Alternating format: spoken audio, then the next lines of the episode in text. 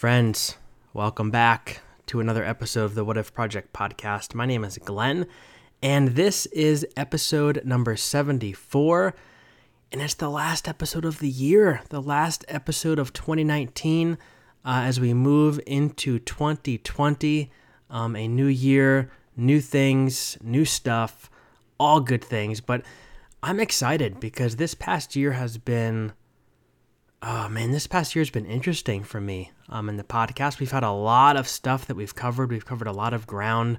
We've had very interesting guests um, join us: Brian McLaren, uh, Pete Enns, Kent Dobson, uh, Colby Martin, all sorts of people talking about all sorts of things. I've learned a lot. I hope you have learned a lot as well. Thank you for joining me. Uh, it has been a boatload of fun, and um, I look forward to the next 74 episodes that we're going to do uh, together for sure. Lots of highs this past year. The biggest one for me has been this last couple of weeks. Uh, we did a donation uh, for Christmas where we uh, asked all of our listeners, all of you guys, to send in some money uh, that we could then use to go out and buy some products uh, for the homeless people in our community. So there's a woman who lives in town who will fill up her car with stuff that homeless people need uh, toilet paper, non perishable foods such as chips, uh, beef jerky, um, saltines, crackers, all sorts of different things.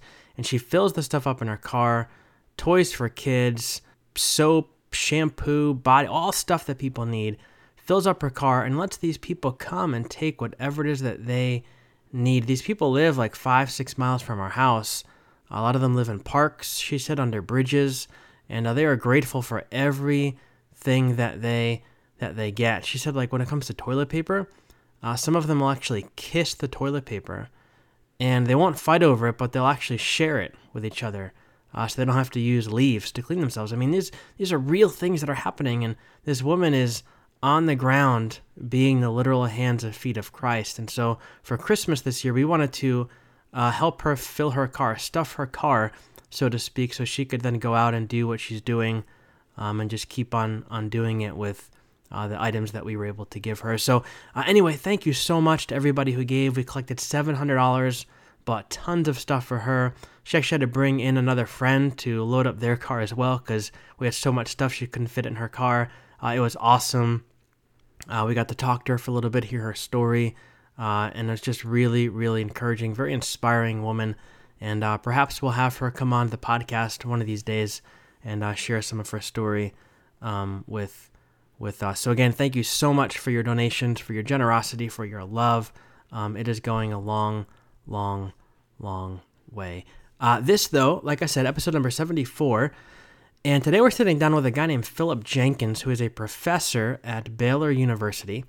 And he's going to talk to us about his book called The Lost History of Christianity, uh, subtitled The Thousand Year Golden Age of the Church in the Middle East, Africa, and Asia, and How It Died. One of the things I've been super fascinated with over the last, I don't know, maybe like six months, and a lot of it had to do with this book, is the Church of the East. Now, I'm not a historian. I don't know this stuff at a very deep level. I'm still at a very surfacey level. This is all new stuff for me. But what I'm learning is that the church, the early church, has its roots not in the West, but in the East. So the church that you and I are part of, if you're in the U.S., uh, the church as we know it kind of stemmed out of like Greece, Rome, very intellectual type stuff. Uh, the Eastern church, the church of the East is where the, the early church actually has its roots. So, Asia, Africa, very different realm, very different way of thinking, very different way of doing things. And that church is still very much alive um, today, but yet it has died off at the same at the same time. So it's not as vibrant, well known, so to speak, as what we know of in in the West. So anyway, he talks to me all about this kind of stuff. He's super smart, has a wealth of knowledge about this stuff, way over my head. Uh, but I think I held my ground fairly well in the conversation. I think I asked him some pretty good questions. He gave me some terrific answers, a lot to think about. It's a short conversation. We're talking like maybe 30 minutes, uh, but he jammed a lot of information in here and I think gives us a whole lot to think about. Uh, a couple things real quick, patreon.com slash what if project. If this has encouraged you, inspired you, you want to make an end of the year uh, donation, so to speak, you can go there uh, to support the show financially. Uh, you, you have different tiers. Pretty cool. You have different tiers to choose from, anywhere from $3 a month up to $30 a month. Uh, every tier has its own reward. So whether it's a bonus blog post every week, um, it's a bonus podcast episode every uh, other month, it's a book I send you in the mail every quarter. Everybody gets something. Uh, everybody gets a gift. Everybody gets uh, a little something exciting. So go check it out. Patreon.com slash what if project. We have about 26 people right now uh, who are giving, uh, 26 patrons. And uh, thank you. If you're listening to this right now, thank you so much uh, for your generosity, for your love. It has gone a long way. Uh, the money goes to support the show in the sense of uh, paying for the hosting fees for the blog, for the website, uh, for the podcast, so we can keep this thing on the air, up and running. Um, also helps me pay for my ticket to the Wild Goose Festival that I go to every year, uh, which is kind of a gathering of progressive thinking, spiritual minded people where we come together and we brainstorm about how to make a bigger difference in the world with the love of Christ. So thank you again for your generosity and that, and for showing your love and your support. And secondly, lastly, the What If Project community is a place where you can go uh, to find more people who maybe like you are wandering through the wilderness of their faith, trying to figure out what they believe, why they believe it, where they're at, maybe rethinking their faith, wondering uh, who God is, what God is about, what's the Bible, how do we use it, all those different things. Uh, kind of a, a, wilderness type place, so to speak. So if you feel uh, like you're I don't know, outside of the camp of your tribe, rethinking some things and wondering if you're all alone out there. Uh, you are not. So stop by the What If Project community. We would love for you to come in there and share your thoughts, your ideas, your journey. Uh, everybody's in there in a different place, doing different things, having different experiences, and we're all cheering each other on. So all the links to those things will be uh, in the show notes, some pictures uh, from the, the donation thing that we did for Christmas. Uh, I will put those on the What If Project Facebook page, so you can go and check those out um, as well. And all of that to say, uh, again, this is episode number 74, the final episode of 2019, and it's my conversation with Dr. Philip Jenkins. Enjoy.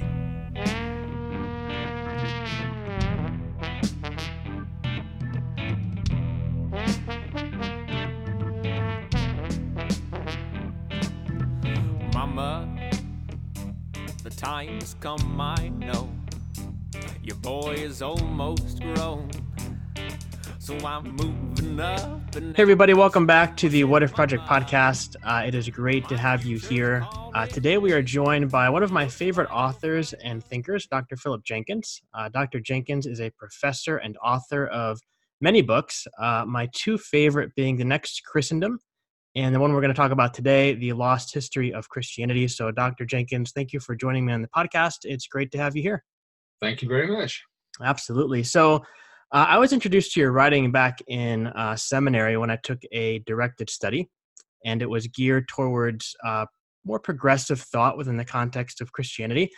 And the professor assigned one of your books to me, and I recommended a bunch of others. And uh, the more I read your stuff, uh, the more fascinated I am because honestly, you've opened up really an entire world for me that I didn't really realize existed. So uh, thank you very much for for what you do, and I've heard much of the same from other people who have read your stuff. So thank you. Okay, great. Yeah. Uh, before we get into all of that, though, uh, for people that maybe don't know you or don't know of you, can you take a few moments to maybe share with us a little bit about yourself? Who are you? What do you do? What makes mm, you tick? Sure. All that kind of stuff. Yeah, uh, well, I came. Uh, I, I, grew up in uh, Great Britain. I came to the United States in uh, uh, in 1980, so I've been here uh, a very long time. I work on a variety of different fields and topics, but for the last 20 years or so, I've mainly been working on different kinds of history of Christianity topics. Um, you mentioned the book, The Next Christendom. That was kind of a watershed for me. Uh, I, I, was writing there uh, about the drift of Christianity, the spread of Christianity to the uh, global stage, particularly in uh, Africa, Asia, Latin America.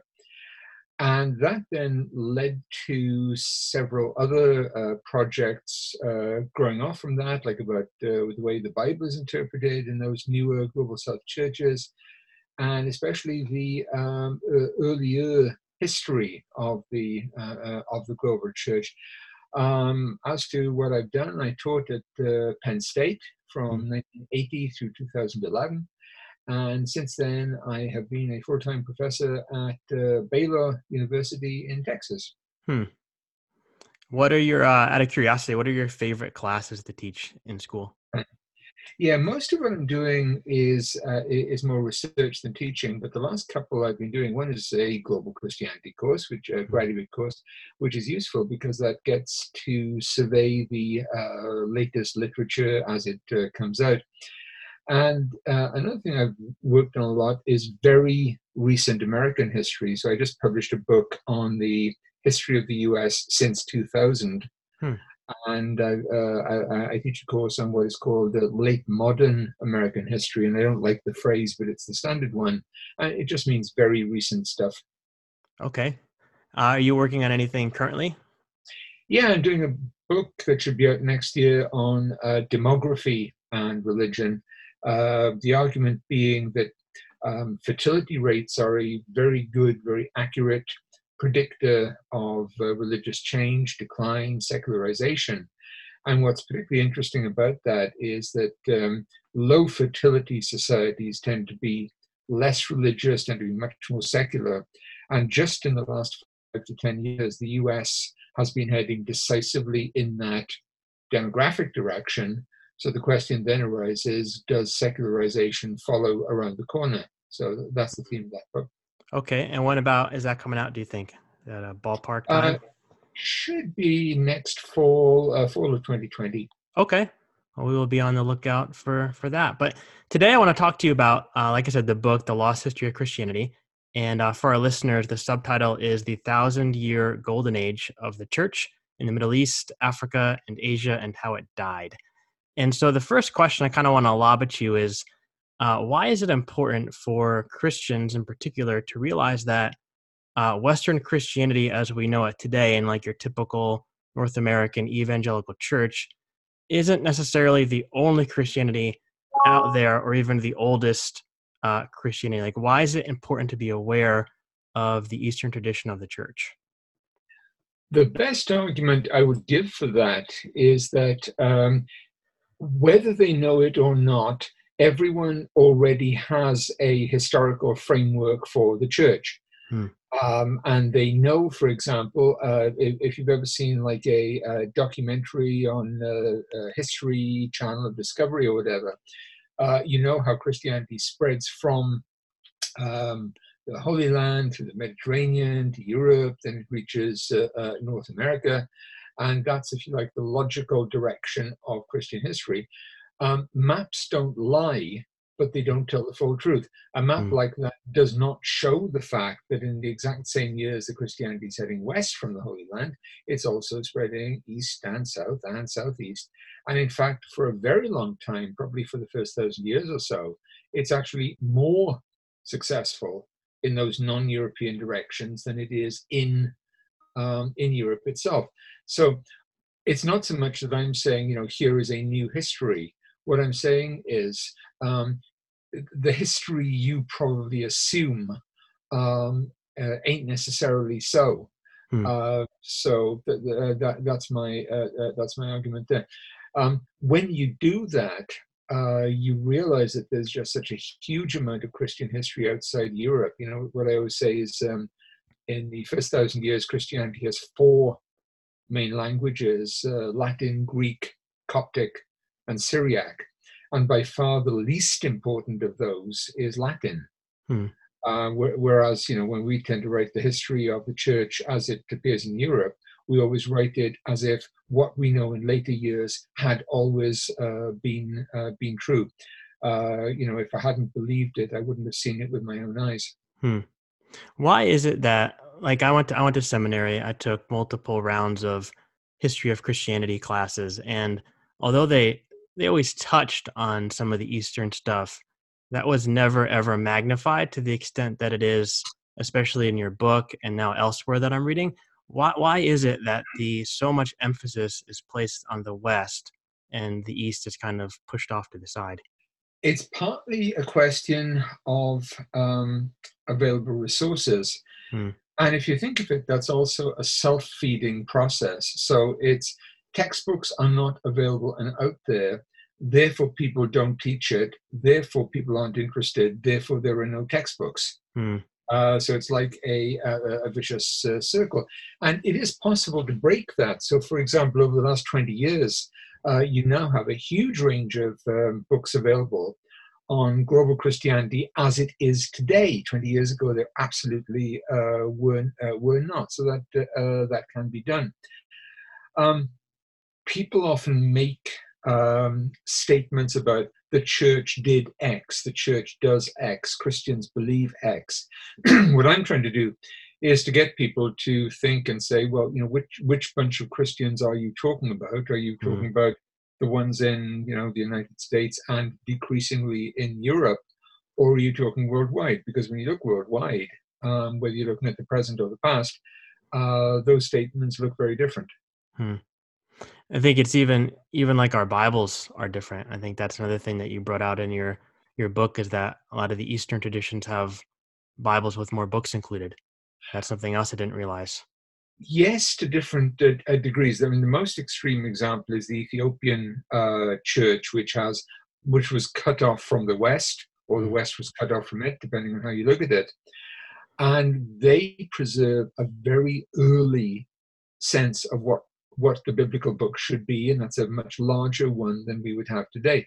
But uh, you know that that's not just an Eastern Church thing. For example, if you were to go down the road to your local Roman Catholic church, you would find um, a lot of books in the Old Testament as canonical books, not just as apocrypha, that are not in the uh, New International Version.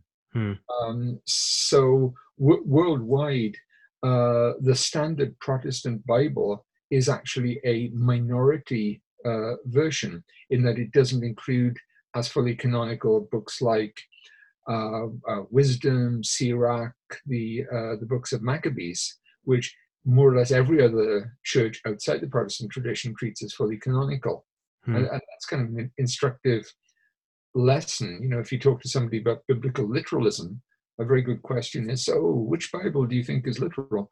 Yeah it's like uh, when people talk about the bible even when talk about you know about following following christ it's like which which christ are we following? Which traditional christ are we are we talking about? Right. yeah.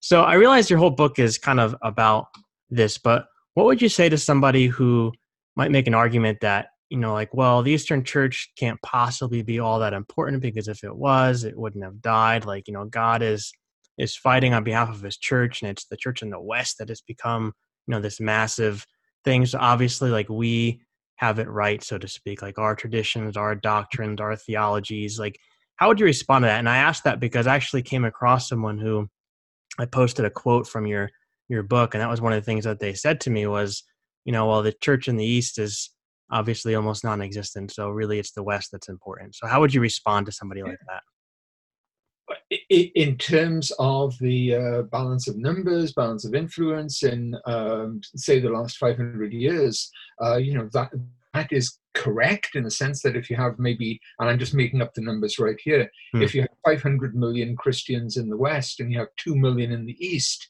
well, numbers aren't uh, everything, but they, uh, uh, they aren't nothing. That's a very important thing. But hmm. by the same uh, token, if you go back, say, to the 11th or 12th century, there are probably about as many Christians in Asia as they are in, um, in Europe. They've got uh, much stronger intellectual traditions um, and, and, uh, and so on. They've got very strong spiritual uh, traditions. And by any rational grounds, they are as important then at that time. And when you look at earlier eras, that's even more true.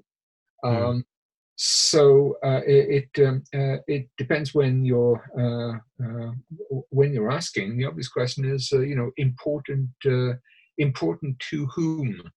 Um, how can you tell? And that, that's another interesting lesson. If your church is around today and it's so strong and thriving, Are you absolutely sure it's still going to be dominating the world in another 200 years? Hmm.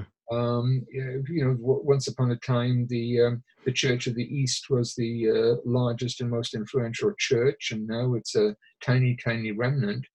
If you look at other denominations like, and I just make this up, Methodism hmm. or Baptists, I mean, uh, can we be absolutely sure that in 200 years that they will still be world-spanning churches? I certainly hope so. Hmm. But uh, can we be sure? Hmm.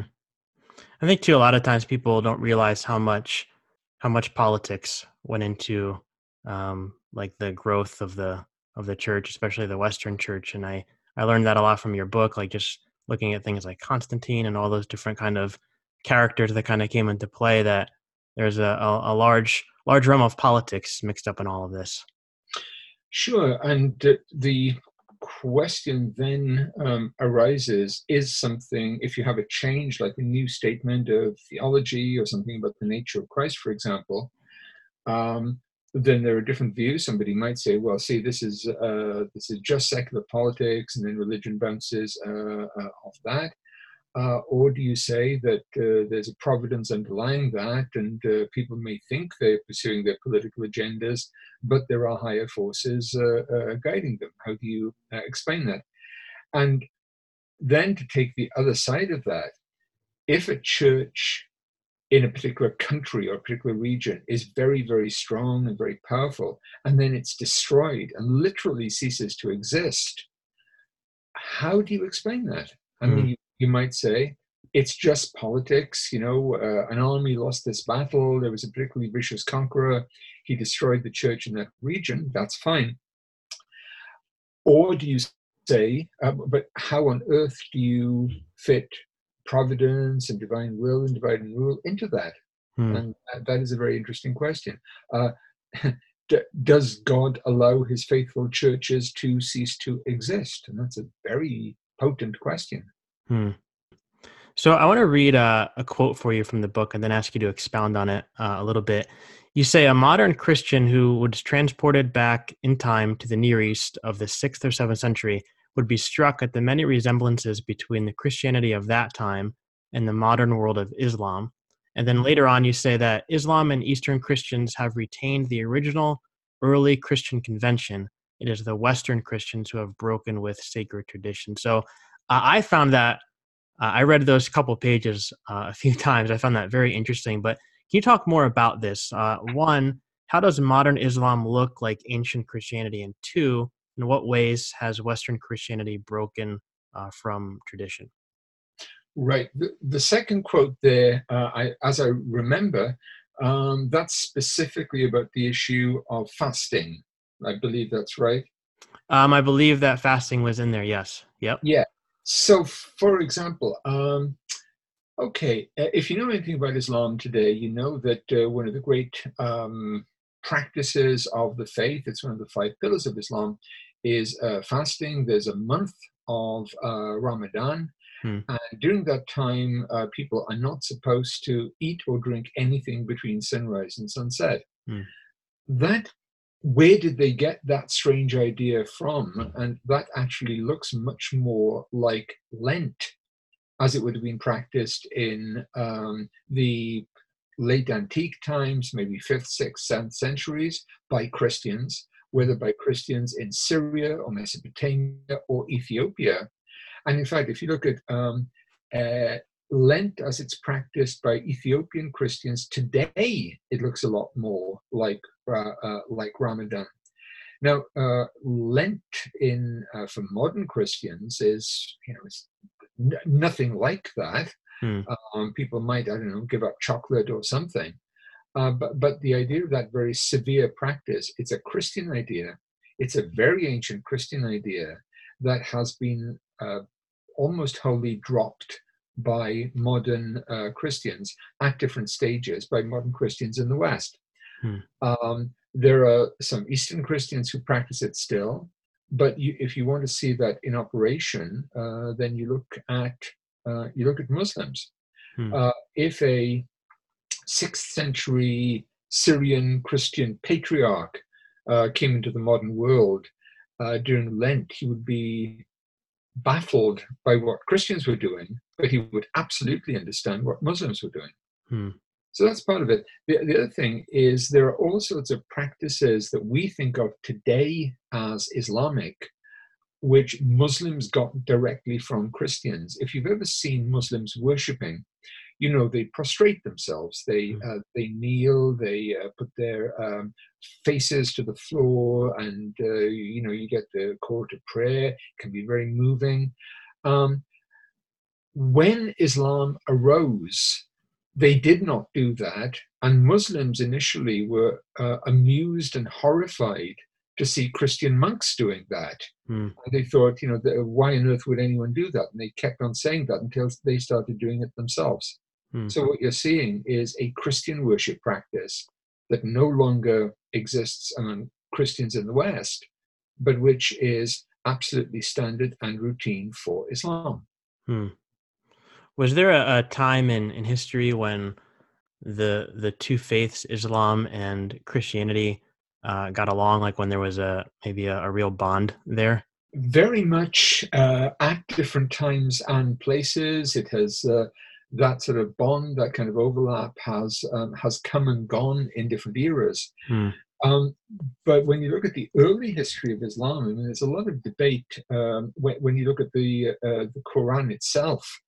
And um, for, for, instance, the, the, there is an argument that when uh, the Quran talks about um, unbelievers, the distinction is not Muslims versus everyone else; it's monotheists versus everyone else. Hmm. Uh, so there, there's a lot of um, there's a lot of overlap. There's a lot of uh, conversation. There are some very uh, uh you know civilized uh, discussions and debates between the two.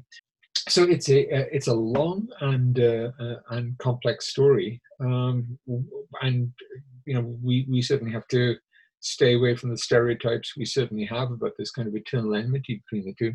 Hmm.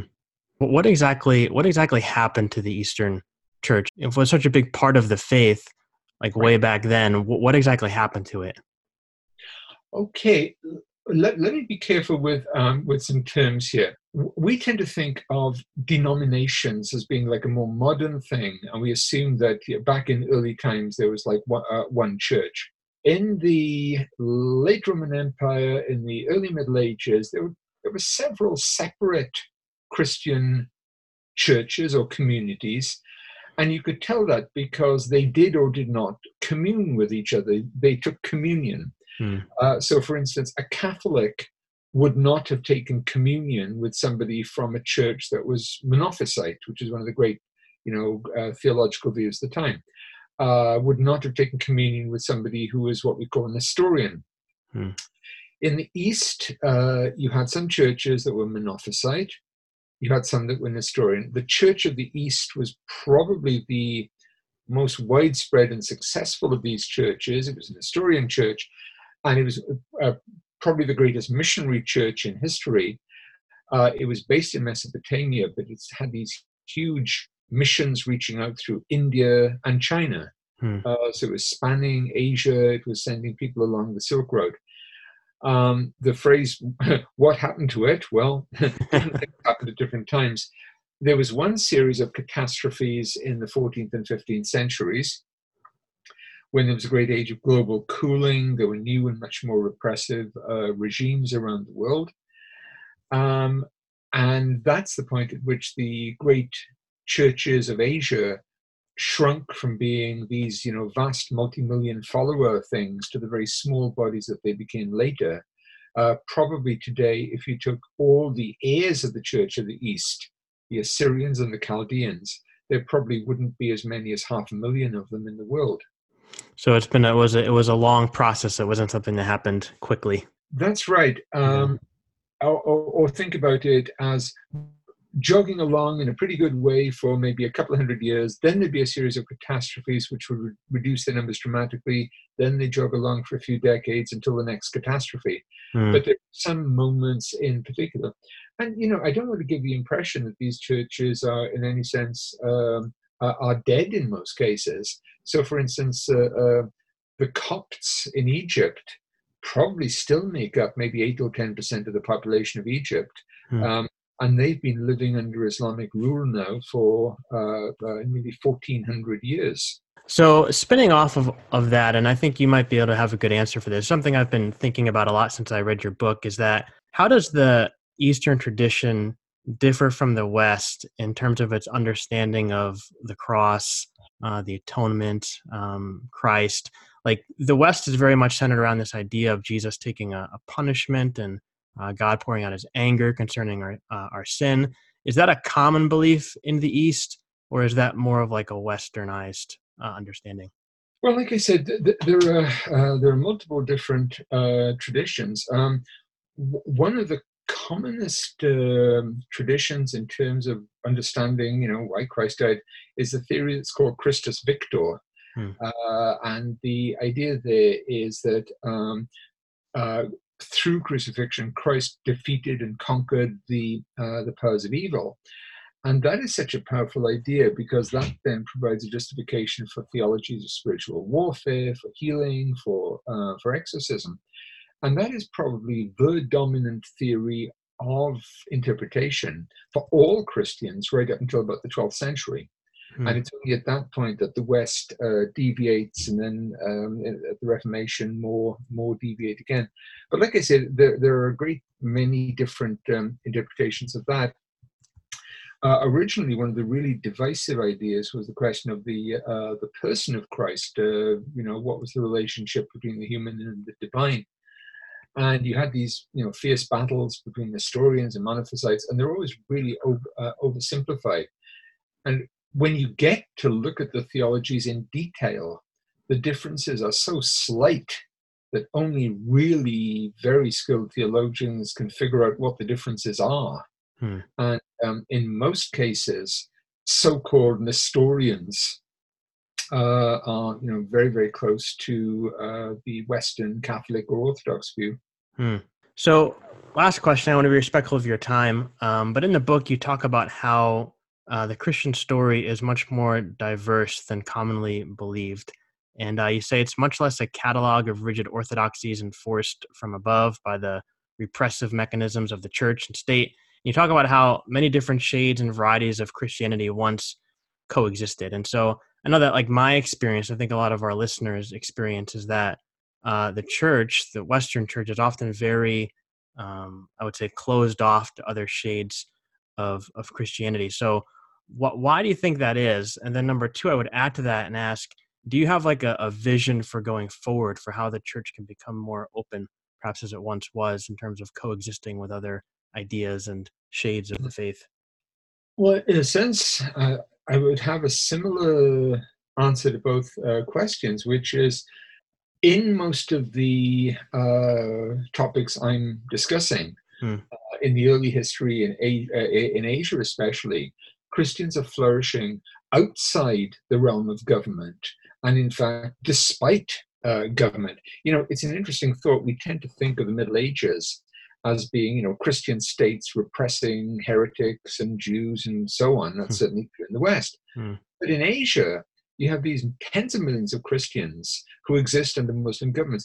Through much of Christian history, the normal Christian experience is being part of an oppressed minority or oppressed majority. So if you don't have the power of government on your side, you can't be repressing other people. Mm. And it might be that in um, in modern times, uh, the break between church and state means that of necessity, uh, churches have to act in an open market, a free market.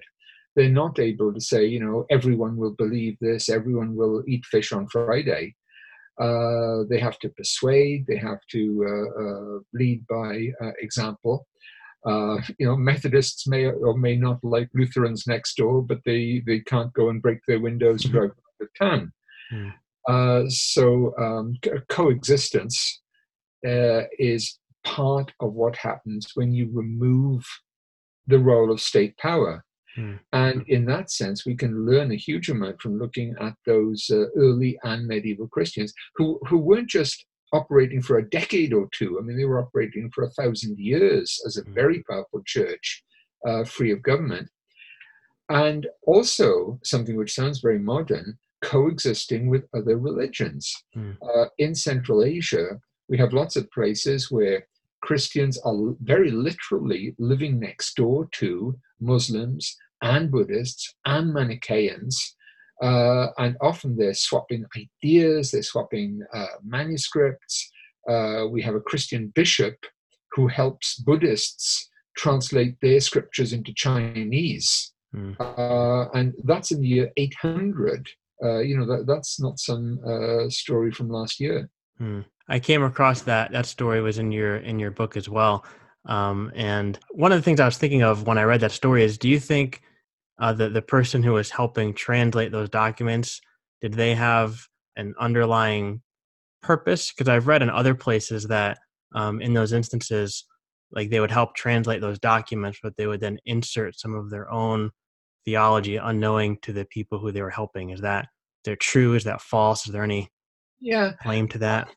I, I don't think so. I think you might well get some unintentional mm. uh, roles. You know, for example, um, if you are translating anything into English, for example, uh, you can have one concept and you can translate it in three or four different ways and you, uh, the way you translate it depends on your background your your approach mm. but if you translate something in a particular way then you you send the text in a particular direction that doesn't mean you're being cunning and conspiratorial mm. um, you, you are just reading things as you understand you know there's a uh, there's a famous uh, phrase in latin which translates as uh, every translator is a traitor mm. um, traductor traditor and what, what that means is um, translators can never perfectly render uh, something from another language. They always put their own slant on it. Mm. Um, and I think what was uh, happening is it's like I said about um, Christianity and Islam. Christianity and Buddhism, when they met in Asia, they discussed ideas. And in many parts of the world, the Church of the East used as its symbol a combination of the cross and the lotus, hmm. the Christian cross and the Buddhist lotus, the triumph over sin and the triumph over craving and ignorance. Hmm. Uh, the, the idea for them was this is part of the same um, measure.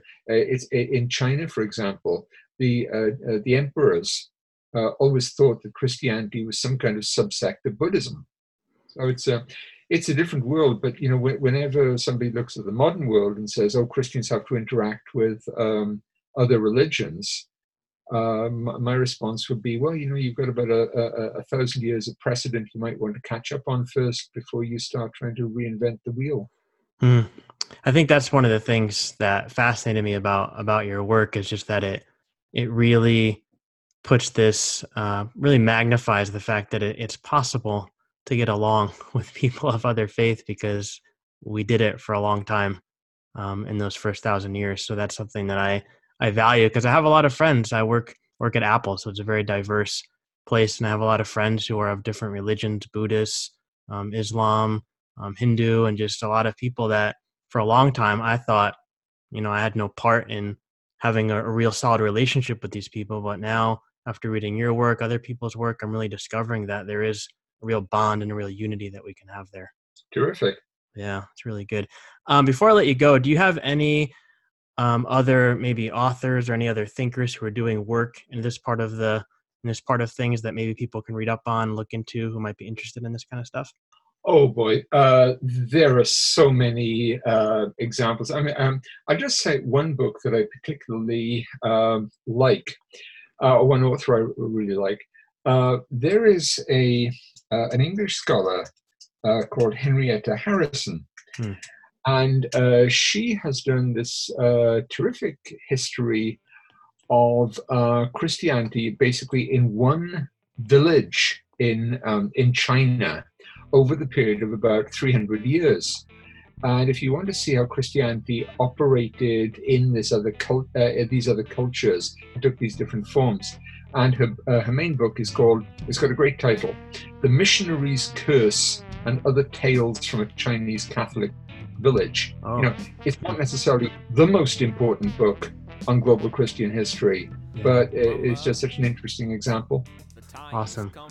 Well, sir, thank you so much for your time. Uh, this was a very enlightening conversation for me. Uh, so thank you for dropping by. I, I, appreciate it. All right. Good talking to you. Thanks. All right. You have a good day. Bye bye. My future's calling me. Looks like I'll finally it's a manifest my kick-ass dreams. I'll have a tattoo of gold and talk to ladies, and I want them more than imagine. And all I'll do for several days, sitting on my ass, count my cash with a mama. Oh, oh, mama, yeah. Oh, oh.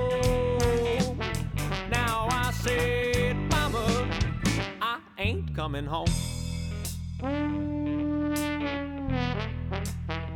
I ain't coming home.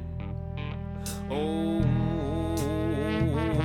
you know, Daddy said the best to get in line somewhere. You're just time ticking by till you realize your life ain't nothing left. I said, Paul, I'm working hard for that money, this I know. Well, ain't got much to show yet, but to live my life without regret, I'll have a tattoo gold and talk to ladies, and want them more than imagine. And all I'll do for several days, sitting on my ass, count my cash with a mama. Oh, oh, mama, yeah. Oh, oh.